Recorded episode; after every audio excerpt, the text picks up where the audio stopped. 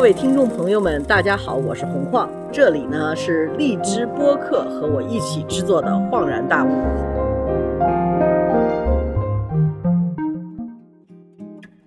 荔枝播客的各位听众，大家好，我是洪晃，我们现在是《恍然大悟》节目。今天呢，应该是最轻松的一个聊天儿，这个聊天儿就是当记者是怎么回事儿。嘉宾呢是我的一个老同事卡生，现在呢在三联生活中宽文化部，对吧？对啊，所以卡生欢迎来到恍然大悟。今天呢，我们想聊一聊当记者这个职业是个什么职业。嗯，首先我在 N 多年前就看见，就是全世界收入最低的两个职业，一个是记者，一个是伐木工人。你大概了解你自己的这个选择吧？哎，了解了解，非常了解。当记者，你不能就冲着那个对，就跟伐木工人一样。我其实我们的工种是跟伐木工人是一样的，而且我们是一个计件工种。你们再把一个一个人砍倒。呃，对。好，你最近砍倒的参天大树有什么感想吗？我这么说一下吧，其实呃，原来我跟晃我们是当时是做时尚杂志嘛，然后我跟晃在一块儿六年啊，然后从时尚杂志出来之后去了三联，然后当时给我的感觉就是自己的内心凡尔赛安慰了一下自己，是说，哎，我终于像那个 Prada 的女魔头里边的那个小助理，然后跟着晃做了时尚杂志，后来去了 New York Time，当时就是进三联的初衷。是这个样子的，是这样子，就是终于摆脱了肤浅，进入了一个文化人应该做的事情，是吧？呃，当时是这么想的，后来进来之后，就是 我就某一个要被 beep 掉的一个声音，是吧？没有，当时跟着晃的状态，我觉得那时候做时尚杂志的感觉，其实也是做记者嘛，也是记者，也是编辑。不过你只能说好话，对，给品牌吧，消费才是。的，是的，对。然后，但是那个时候给我的感觉是，其实我们当时的那个 iLook 有一个让我很兴奋的一个东西，就是我们大概是在六七年前，其实就是在很有观点的在表达时尚到底是什么这件事情，所以我们很兴奋啊。对呀，有观点是不行的呀，时尚杂志。所以什么搞？对，所以我对表达观点还有输出自己认为正确的价值观，还是有一种。迷之向往，所以后来来了三联。最近刚刚写了一个关于播客，就是我这类节目的这么一篇文章，三联马上要登出了，对吧？嗯，对。呃，说说国内播客的这个状况吧。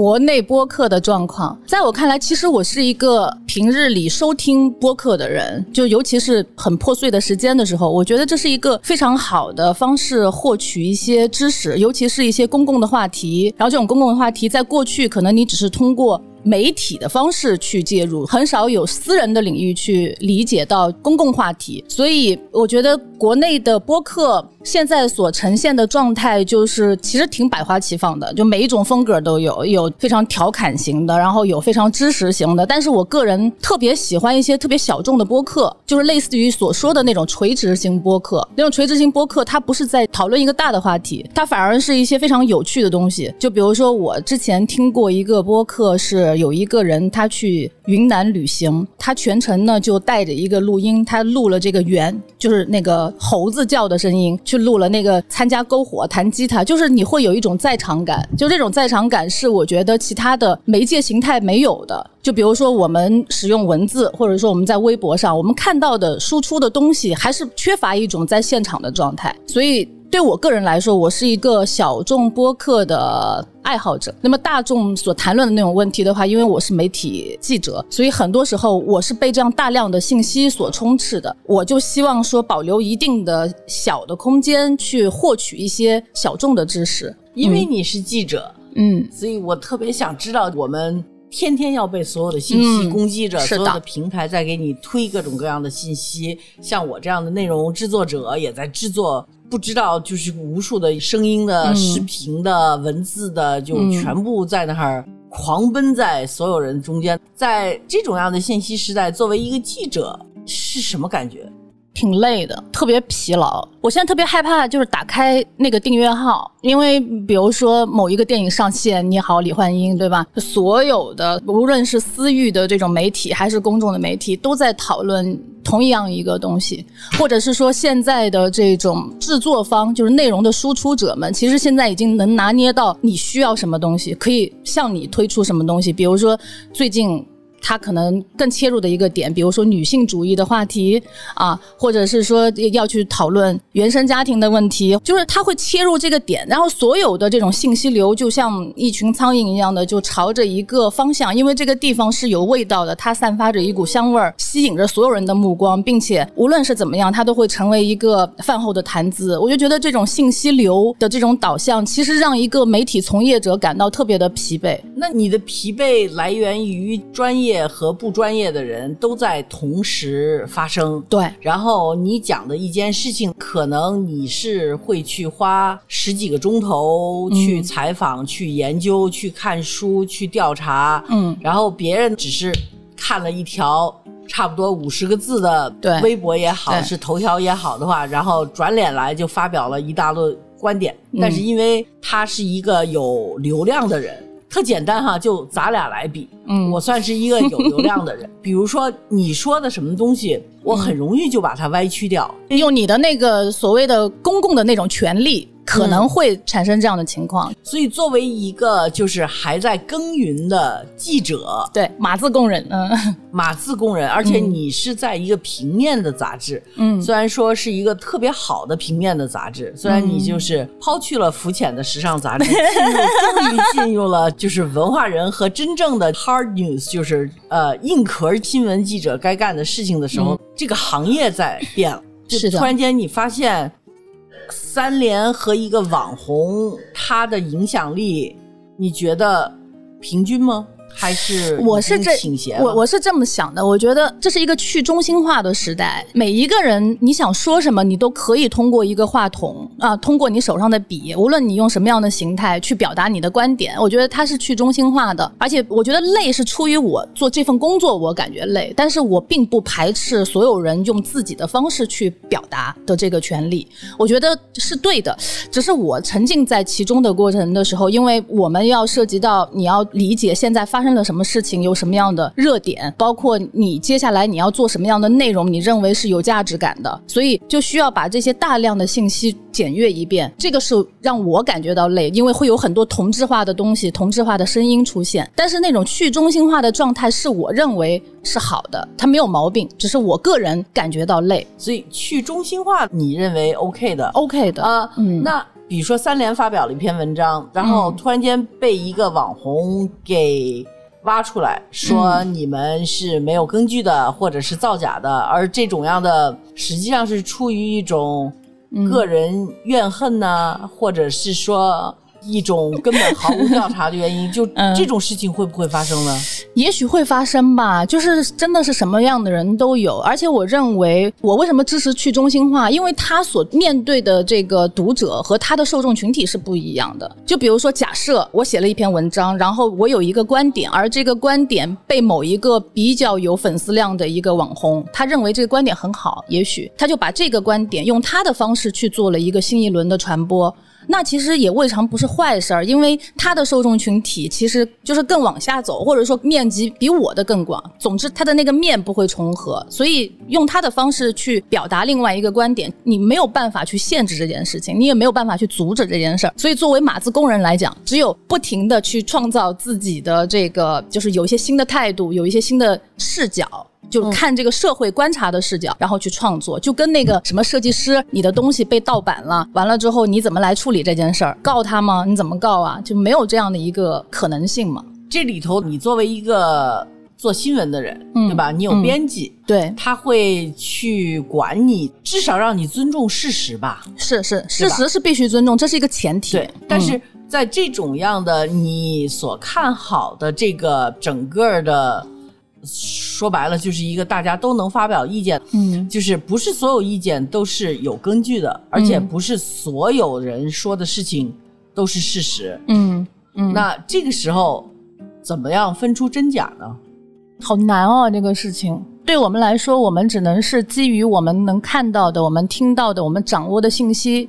就是我们自己人知道它是一个事实的真相，但是这种事实的真相，其实现在在这种互联网的这种漩涡当中，其实已经很难去分辨它的真假了。我记得前段时间我们的微博，就是我们自己三联的微博，想要去转发一些别的大 V 或者是别的东西那个报道的时候，其实我们也会非常的谨慎，因为你并不知道这件事儿到底是什么样的情况，它发生了什么，是不是真如就是另外那个有影响力的大 V 所说的那样是真实的。所以现在的这种信息流就很恐怖啊，它有真有假，可能今天所说的事情，明天就会有人跳出来反对，还是很难的这件事情。对，我记得我那个时候刚刚玩微博的时候，有一张照片儿，嗯是一个中学生被老师打了一嘴巴子，完了之后，或者是被他妈打了一嘴巴子就跳楼了。你转了，然后那张照片就是一个学生躺在地上，像他妈妈这样的一个。女性跪在他的嗯身边，就是特别惨的那个，所以我看了之后，当然这种视觉的东西很还是很有冲击力。完了又嗯看了那个故事之后，我就立马把那微博给转了。嗯完了转了之后才知道，就是那张照片是假的，嗯，是有人然后做的，是有人做的，也没有人跳楼。的的确确，有的老师可能凶了一点，但是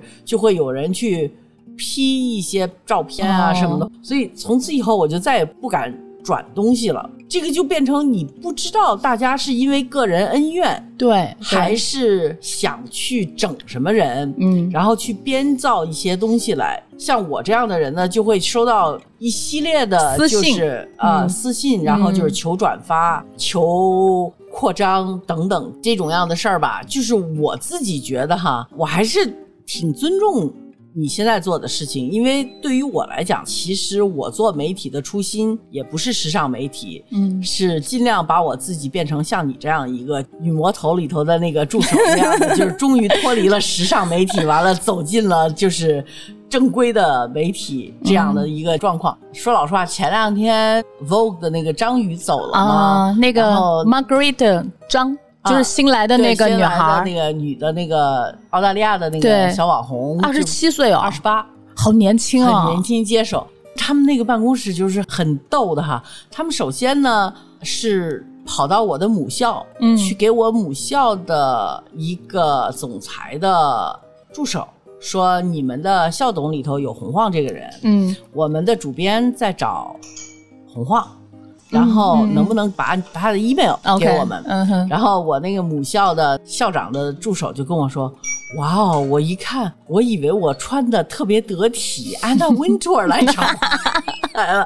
感情是找你。”嗯，然后我说我也受宠若惊，他怎么哇会找我呢？哦，对。啊，然后呢，就是他的助手的助手，就是真的是像女魔头那样，就是助手的助手说，安娜温图尔想跟你约一个视频聊天儿嗯然后你看什么时候方便？那我说都可以啊，只要不是太晚就行。嗯啊、我差不多就十一点之前吧，北京晚上十一点之前都可以啊。好的，他约完了，我说了 OK 了之后，就变成更大的一个助手。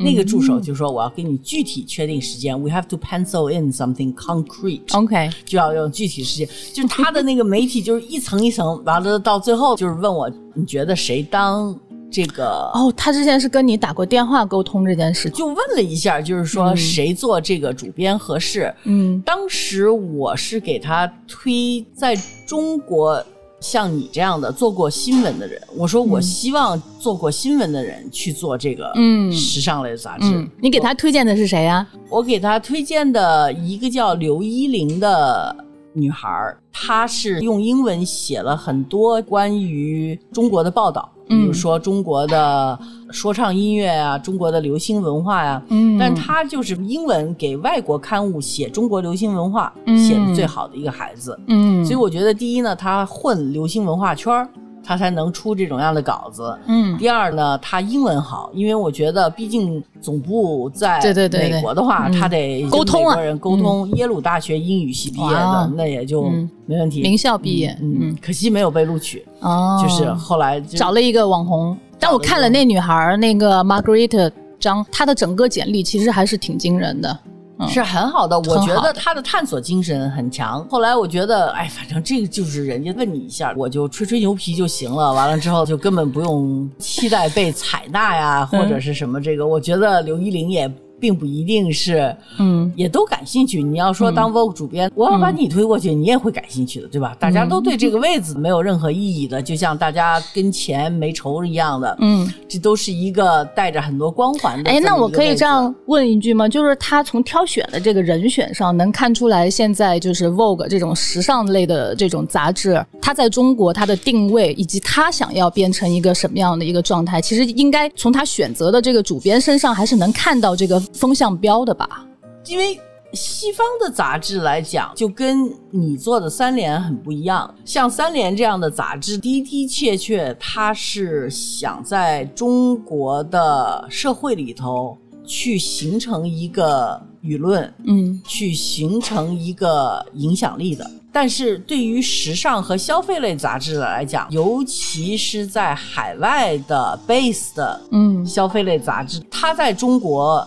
没有这个任务，嗯，他们在中国的任务是赚钱，OK，所以对他来讲，可能一个能够伺候好广告主的主编，嗯，比一个有观点的主编，或者是说能够反映中国事务的主编更有用，OK，我个人觉得这个是根据他的定向，嗯，还有他的所有的，就是。我在网上说了一句，我说这个不抽筋换骨，基本上是什么？然后有人就说筋就是体制，嗯，骨就是股份，就是财政，所以就是他就把我这，因为我也写错了，写了两个错别字，就被人纠正了。西方的时尚杂志在中国呢，首先你要知道，康德纳像这种样大的集团，对他来讲，它是一个经营的任务，对吧？因为他在国外可能并不好过。嗯啊，而且他的整个的网络转换的这个过程弄得很痛苦。他曾经做过很多各种各样的事情，但是似乎这种样大象转身就是很累的一件事情。它不像小老鼠，你像我这样的，就是弄一本小破杂志，你把我给抛弃了，谁什么什么我把你给抛弃了？你说可不是嘛？我弄一本小破杂志，你把我给抛弃了，去投奔三联去了，我就干脆转身当网红就是了，对吧？就我也就别说的跟自己气呼呼的。对我可以在网上就是稍微回回你的刊物啊什么的，做点刚才我说的那些网红可以做的事情哈，专门给你做对那样。但是真的，你想一想，I look 真的是就是人家吃肉，咱们就是。有点汤喝就不错的这种样的勉强经营的，就是一年不亏本就非常不错的，从来也没给你们发过奖金什么的，这么一本小破时尚杂志，对吧？嗯。但是它真是没了的话，就好多人都跟我说啊，你把做了十八年，你给关了，你不心疼吗？我心想，我心疼什么呀？他不给我占全，他又不那什么，我就接手了这么一个烫手山芋，我就手里头握着它，握了，一直把这烫手山芋给握凉了。嗯，完了我也就撒手了，对吧？我就去当网红去了。但是人家可不是啊，人家是大象转身，嗯，人家是一个巨大的大象，在一个呃要转身的话，就非常非常不容易。他们觉得平面的内容就你码完了字儿，把它放到网上，嗯，然后网上的人就来看了，嗯。我不知道三联是不是也是这么认为？没有，我们三联也是个大象，只不过是头中国的大象，中国的大象，亚洲象是吗？亚洲象。嗯，在近几年，我们有不同的线在做媒体的布局，就是我们也会非常的重视这个，比如说视频的、短视频的、声音的平台。其实我们自己有一个类似于像，当然不能跟喜马拉雅那么体型大去相比，有一个叫中毒的，呃，也是当年做的一个。知识付费这么一个平台，所以其实它还是呃想要去获得年轻的读者对他的这种信赖，他的这种就认可我们现在现有的这种价值观，就包括我们还有一些同事会去 B 站发一些短视频啊，就是还是想要去突破吧，就是形态上想要去突破。但是对于我们来说，我们从平面的角度来讲的话呢，就是就是我们的采访跟文字还是扎实。就是我们会为了一期杂志，就是一期田野调查寻访类的杂志，就派出五六批人马前往全国各地。当然现在是疫情啊，出不了国。但如果能出国的话，我们的国际新闻其实在每一年的占比当中，大概会占三分之一的封面。但是去年的话，这个就下来了，所以我们增加了一些寻访文化类的寻访。其实这件事情我们当年在 iLook 的时候也做过，哎，您还记得那个那我先杀一下你的广告哈。但是三联这么做的话，它成本赚得过来吗？你们靠光是三联的发行还行哎，广告收入的话，我们还行哎，是 OK 的。对，啊就是广告广告这块还是能够覆盖掉，就是我们的对那就非没有常好了。问题。那么也就是说，你们的成本还有你们的收入，它的比例还是很好的，比伐木工人高一点儿。比伐木工人高一点。完了之后，从一个企业来讲是很好，怎么讲呢？它进入到了一个比较好的良性循环当中去，那就很好。因为就是我觉得很多国外的大的平面媒体，除了《纽约时报》，现在是进入了一个非常良性的一呃个循环里啊，嗯，但是《纽约时报》是做了很多动作的，就是比如说，它有一个播客，我是他播客的忠实的听众收听者啊，嗯收听者。然后呢，他做了很多播客，他也有视频，嗯然后他的网络的这个上头，他也是。在他的所有的 digital 上头，他有很多文章是跟他的平面的嗯是不一样的，所以他会在 digital 上头增加很多互动的内容啊，嗯比如说像那个他做很多菜谱，嗯，有意思，嗯，啊，所以他就会在 digital 上头，他会朝向另外一方面，他会有增添他的内容。嗯但是我觉得这个好像是中国有中国的玩法玩法，就是不而且太一样中，国有中国的互联网的环境。对，那么作为一个国外的平面媒体，它和中国互联网的合作巨少，这个就可能会造成一个。它在互联网上头消声，嗯而在互联网上头消声，就等于在年轻人明白和下一代中消声。是的，这个是一个媒体最恐惧的一个现象。因为在中国，说老实话，你如果不跟大的平台合作，让你消声是很容易的，很容易不是嗯让你消声，你消声是必然的。对，你的所有声音会被所有的信息淹没掉，你可以就没有声音，无声无息。对，很容易因为，你自己非要建自己的平台，就在香奈儿、迪奥都在淘宝开店的，在那天猫开店的时期，你非要坚持这个做一个自己的 app，做一个大小姐的这个姿态摆出来，那你就自己在家慢慢喝茶。就嗯哼我觉得是这样的，我就觉得不想让他这样，所以我就想，就是接地气这事儿还是我们在做，在做的，嗯，啊。对，说说你采访的事儿吧。你采访最近有没有什么有意思的人？有，有有，我我觉得我在三联每一年都在进步，这样说是不是有点不要脸？没关系，没关系，你就至少要把 iLook 那几年给补回来。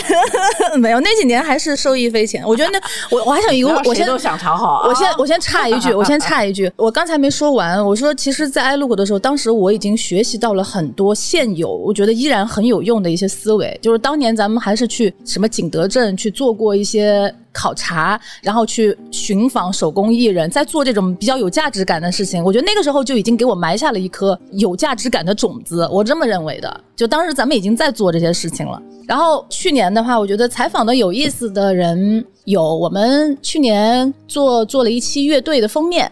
然后乐队的那期封面的话，我被派到云南去采访张全，就是野孩子，嗯，野孩子乐队。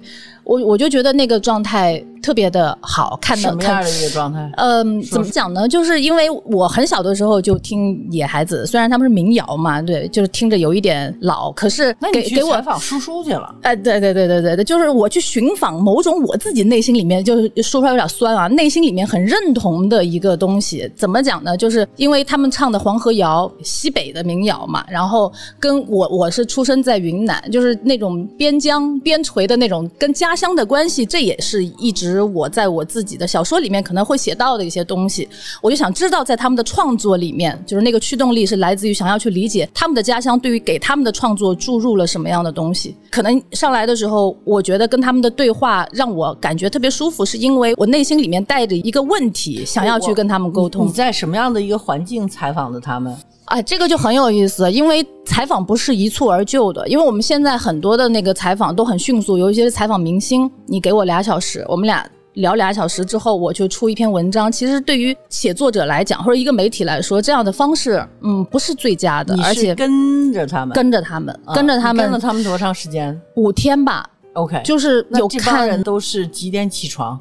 其实他们的生活作息超乎于我的想象，就是他们的生活和在大城市里面一样的有规律。他们跟我说过一句话，说大理是一个特别能让人废掉的地方，所以一个没有自律的人在那个地方生活，可能你就已经完全无法创作了。但如果生活在大理，你还能创作，说明什么呢？就是你对自己的生活和对你的自己的创作的作品是有要求的。就是我跟着他们的一个感受，就那他们就是早起，嗯，像对对对，就是他们有过一些常人对玩音乐人的对印象，就是晚上不睡，早上不起，并没有，他们生活作息很正常，而且他们都是有自己的家庭。如果没有，就是他们的生活就跟普通人一样。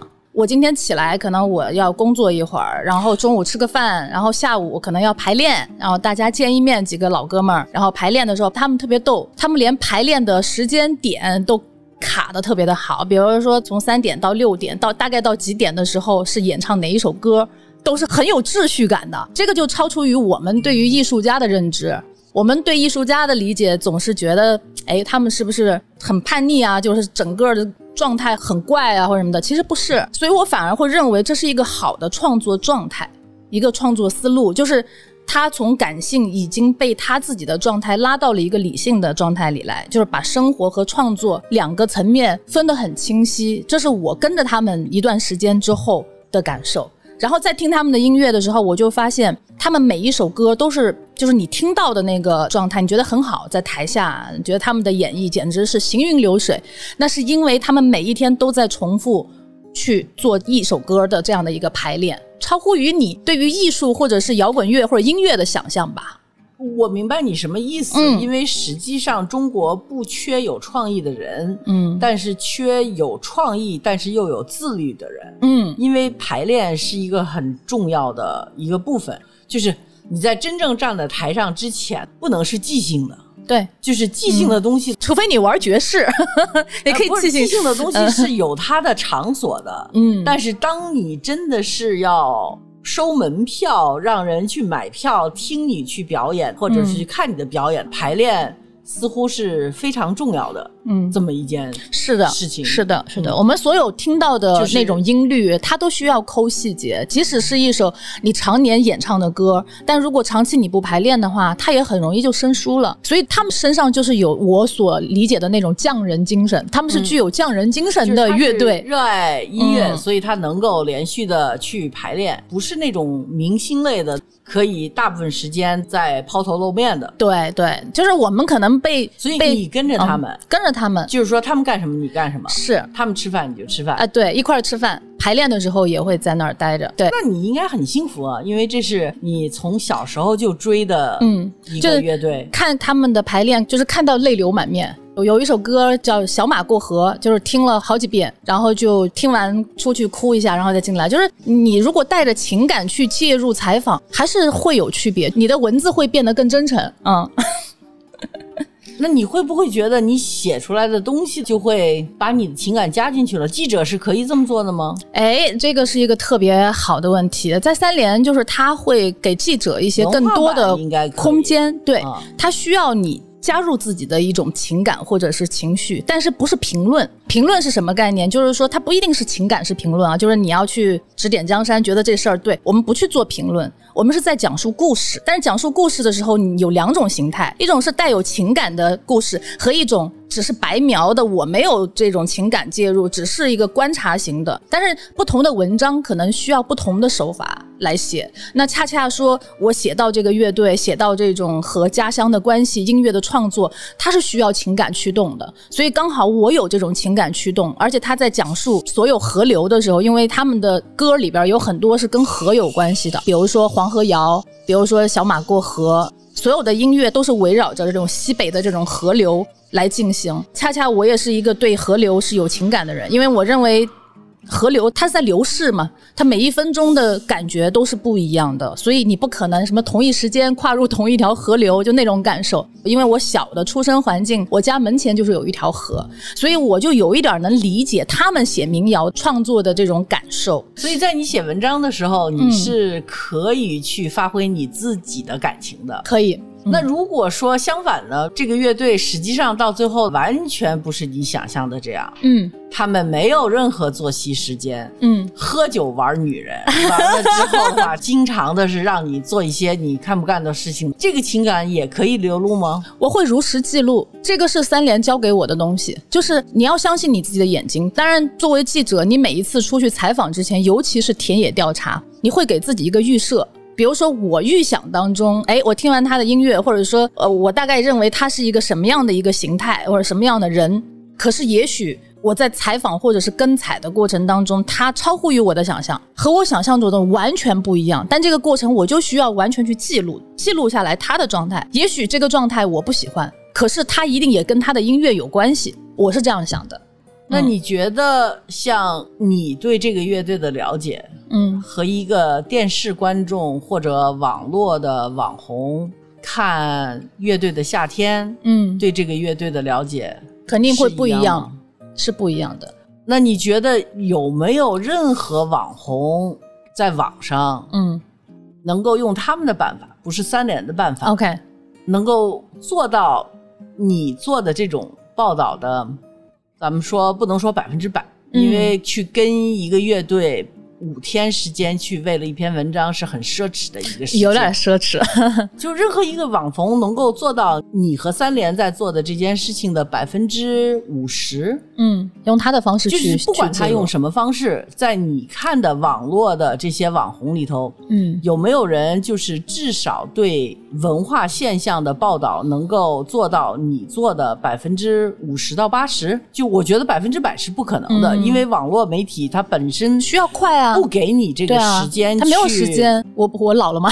我不知道现在网红他们是怎么玩的。但是我觉得，如果说一个人有你有没有看见我？你肯定在网上，你也会找东西，你也会去刷屏，你也会去看这些东西。就年轻人用他的方式来记录一些好的内容，是吗？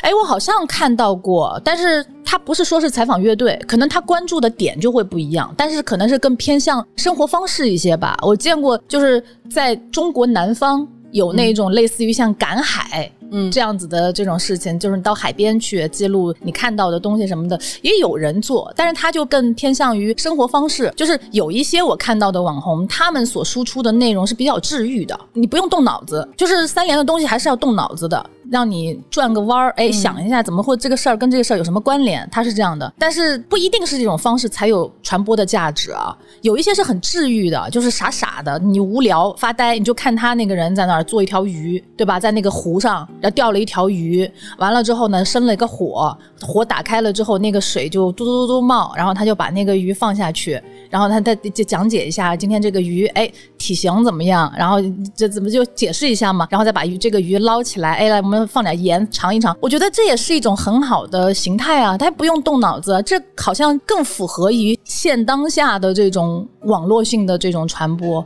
可能它的载体就不一样了。但是这种样的传播，但是像三联这种样的文字的传播，你觉得网上是可能重复的吗？就是说你不看字儿，你光看一个 视频就六十秒，啊啊，是有可能达到跟看你的文章同样的效果吗？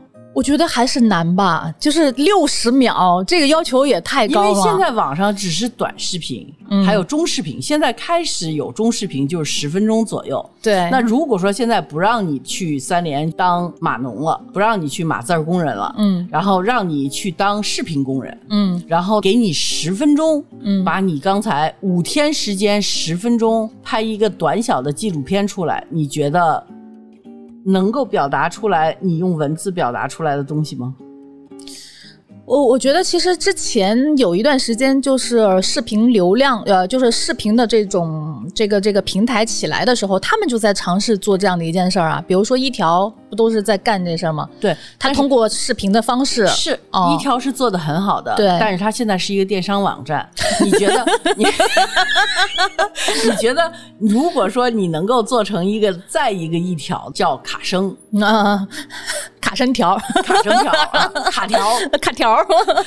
你能拒绝电商网站吗？你能如果拒绝带货吗？如果他不带货，他哪来的钱去支持他去做这个东西呢哎，？那万一有人要给你做广告呢？他不让你带，呃，那也行啊，那也挺挺好的。他只不过是这个，就是就是资金支持你去创作内容的，乐队一条广告，一条乐队一条广告，好像他没得选吧？三条乐队一条广告。对对对，就看频次了啊，要口播吗？要植入吗？嗯对于你来讲的话，可能你还会在三联干一阵子，对吧？应该会，我觉得持续蛮久的，因为我现在状态我很惬意。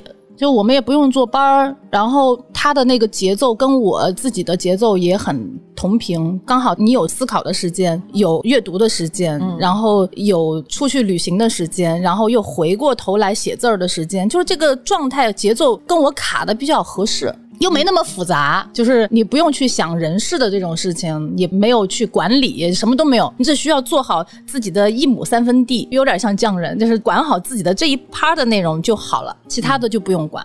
你觉得三联在现在的这个媒体状况下，虽然是这么狂亮的视频，现在又开始了我们这种音频播客，你们的文字还是不可代替的。我觉得是不可替代的。这就像我们现在这个时代，对吧？那我们过去的四十年前、五十年前有的一些我们认为很好的一些载体，它也不会消失啊。今天即使有播客，它的那个电台也没有消失。对吧？所以不是说一个新的东西出来之后，一定会就把旧的东西所替代，而旧的东西它的存在，它有它自己的受众群和它的价值，只不过它的这个量也许会变小。然后那也有年轻人，他比较 vintage，也喜欢这种风格，所以到最后就是他会从一个很体量爆发式的，比如说播客现在是在一个爆发，但是他慢慢的他会走向一个平静的状态，就是做播客的人越来越精炼，越来越少，可是它的质量内容越来越好。这个是每一个新的这种科技，或者说新的一个平台、一个状态，它的一个规律吧。特别的喧闹，到它自己恢复到它自己本身的宁静，但是它自己又可以本身创造良性的这种价值，养活自己。我觉得就是应该有存在必要的。好，今天我们给三联生活周刊的广告 就做到这里为止，然后非常高兴再看见卡生。嗯，我们这个播客呢，我也想跟大家解释一下，可能大家觉得这个恍然大悟就是跳来跳去，到处在跳，就是不知道什么。我们其实这个播客谁都采访，就是不采访名人。个人的感觉就是名人曝光度已经够了。但是其实，在我们的社会里头，有好多人在干特别实在的事儿，而且是从我们第一期采访的一个清华大学的教授，他做了很多中国城市的规划和对包括什么雄安呐、什么通县啊这种样的规划。然后在做规划的时候，他是怎么去考虑去建设？因为规划不仅是一堆房屋和道路，它同时。它对社会有特别深远的一个影响，嗯他们怎么去考虑这些事情？然后还采访了一些做环保的人，也都是大家不知道的，都不是那种能够在媒体上头见到的，也不是脑袋上顶着光环的人，但是说白了都是做实事儿的人。在你这后头呢，媒体上呢，我想去采访一下那个王向伟，就是原来南华早报的主编，现在在南华早报写专栏，嗯也是同样，我们想问一下，就是说这种专栏作家的话是什么样？你是一个职业的记者，他是一个专栏作家，嗯而且他是一个我觉得很少用英文写作能够把中国的事情说明白的这么样的一个媒体人。可能后头还会有一些心理学大夫，因为我对心理学挺关心注，因为我觉得我们大家其实这么多年都忽略了心理学在我们生活中的重要性。反正这个节目所采访的人最大的特点就是干实事儿的人，然后干实事儿的人呢，都会带一份自己对自己干的事儿的骄傲。所以不免呢会对自己的干的事情呢做点小广告，嗯所以请大家还是去买一份《三联生活周刊 》，看一下谢谢花卡生的文章。好，谢谢大家收听，谢谢大家。好，下期再见。